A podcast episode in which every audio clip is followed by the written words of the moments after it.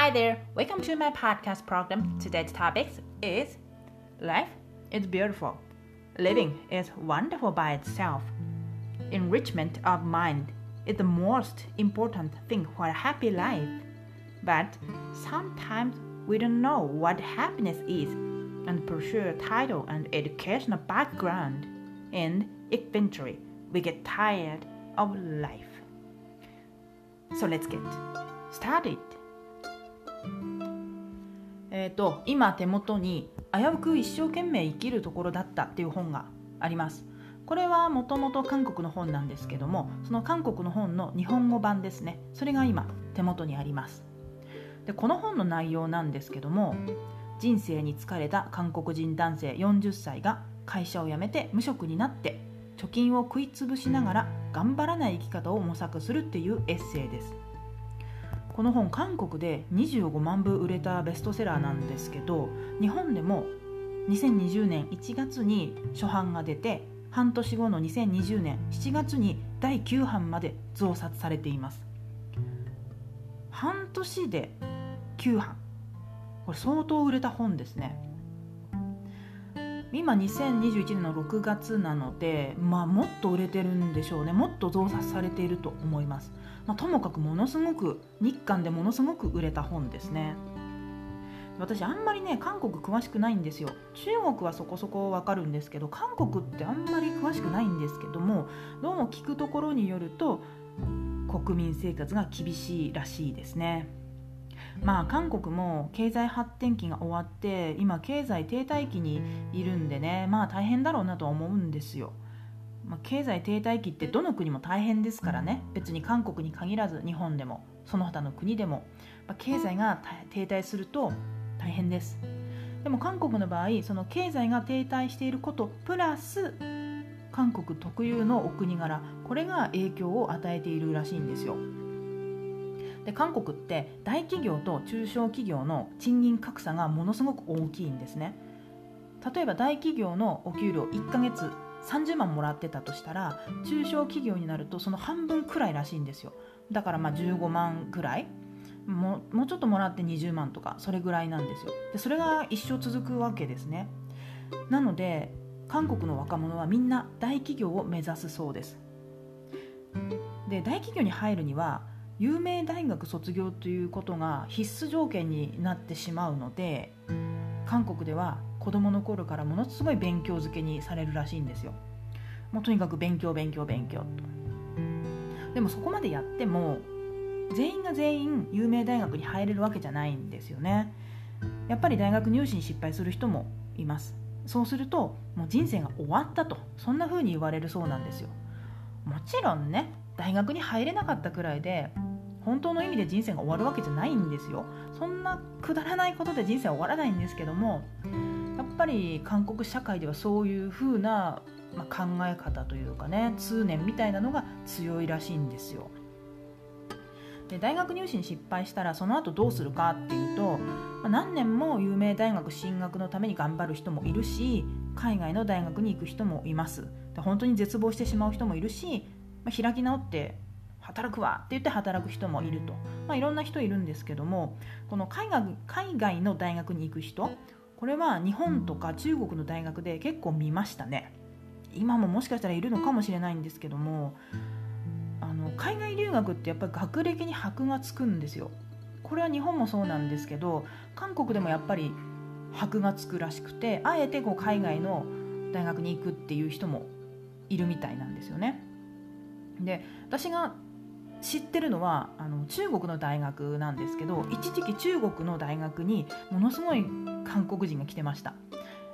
まあ、本当に中国で学びたいっていう人もいれば、こういうね大学受験に失敗してそれでしょうがなく来てるっていう人も結構いましたね。で、人数多かったんですけど、やっぱりあの評判はねあんまり良くなかったんですよね。もともと彼らってその中国の大学にどうしても進学したかったわけじゃないんですよ。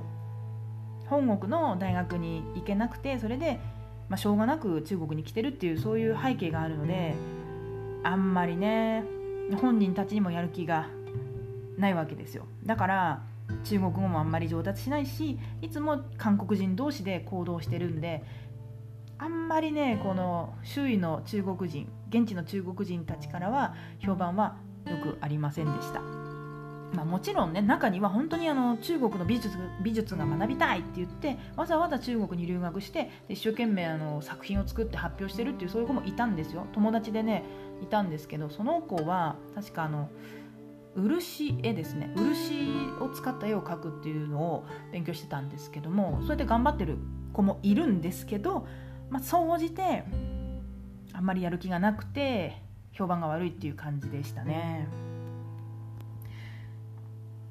であとはやり直しが効かない、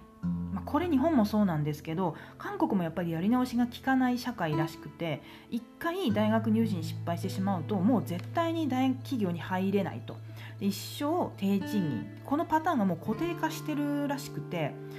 まあ、そうなると絶望しますよね。あの人生って長いから前半で失敗しても後半で巻き返すとか別に十分できるんだけども、社会としてそれを容認しないってなるとまあどうしようもないですもんね。本人の努力が実らないというか、もう本人はどうしようもないんで、それで絶望してしまうっていうのはまあ分かりますね。これはうん日本もそういうところがあるんですけどね、ただ日本以上に韓国の方が厳しいみたいです。あとは核あるべしが強い、あのこの本の中ではあの人生マニュアルっていう風に表現されてたんですけども、核あるべしっていうのは、まあ、平たく言うとこうであるべきっていうことですね。つまり大学行くんだったら有名大学、就職するんだったら大企業、車に乗るんだったらこのグレード以上、さんじゅっさいまでには結婚しないとダメ、結婚したら子供は最低ふたりいないとダメ、住むんだったら賃貸アパートより自己所有マンション、何歳だったら年収はこのくらいないとっていう、まあ、こういうねなんとなく社会に漂う決め事の圧力が強い社会だそうです。まあ、こういうのはどこの社会にもあると思うんですよね。でも韓国の場合は人生を放棄したくなるほど強烈らしいんですよ。まあ、こうやって見てくるとこの本がねバカ売れする理由分かりますよ。韓国で生きるイコール自分をすり減らしながら絶望に向かって歩いていくっていうね、なんかそういう感じがするんですよね。なんかそれを見てるとですね、あの左とん平のヘイユーブルースっていうのを思い出したんですよ。あの左とん平っていうのはあの日本のタレントさんです。芸能人ですね。左っていう名字でとん平が名前なんですけど、あもちろん本名じゃないですよ、あの芸名です。でこの人が Hey You Blues っていう歌を歌ってるんですけど、ちょっとねあの一節歌いますけど、すり減っちまって短くなったすりこぎを誰が拾うもんか、すりこぎは働けば働くほどすり減るんだよ、すり減って味噌をつけて死んじまうんだ、俺をすり減らしてやる奴がいるはずだ、俺をすりこぎにしてして口が回らん、俺をすりこぎにしちまったやつ、そいつは誰だ誰だっていうこういうね叫ぶ系の歌というか、もともとブルースなんで曲はめちゃくちゃかっこいいんですけど、歌詞がね歌詞がすりこぎなんですよ。すりこぎっていうのは日本の調理道具なんですけど、まあもう見たことあるかな、まあ、棒なんですよね。棒なんです。で豆とかなんかをこうすりつぶす時に使う道具なんですよ。で確かにすりこぎは使えば使うほどすり減っていくんです。いやまさにね今の韓国を、韓国だけじゃないな、日本かもしれないんですけど、まあ、それを表している曲だなとちょっと思い出しました。でこの歌本当にいい曲なんですよ。まあ、歌詞、まあ、逆にこういう歌詞だからね余計にいい曲だと思うのかもしれないんですが、とりあえずすごくいい曲なんで気になった人は YouTube で検索して見てみてください。でちょっと本題戻りますが、この本って日本と韓国でバカ売れしたわけですよ。ということはですね、日本韓国両国で今の社会に疑問を抱いている人多いっていうことですよね。だからそろそろ日本社会も韓国社会も自己崩壊していく時期なんじゃないかなというふうに感じています。実際にねこの本の作者ハ・ワンさんっていう人なんですけど、このハ・ワンさんは会社を辞めて一生懸命生きる生き方、そこから降りたわけですよ。つまり彼はもう唇を切ってるんですね。だからこれに続いていく人もいるだろうし、というか私も続きたいですね。まあでもね案外弱虫なんで実行はできないんですけども、まあ、とにかく彼に続いていく人たちもいると思うんですよ。そうなるとそろそろもう社会の在り方自体が変わっていくんだろうなっていうふうに実は結構楽しみにしています。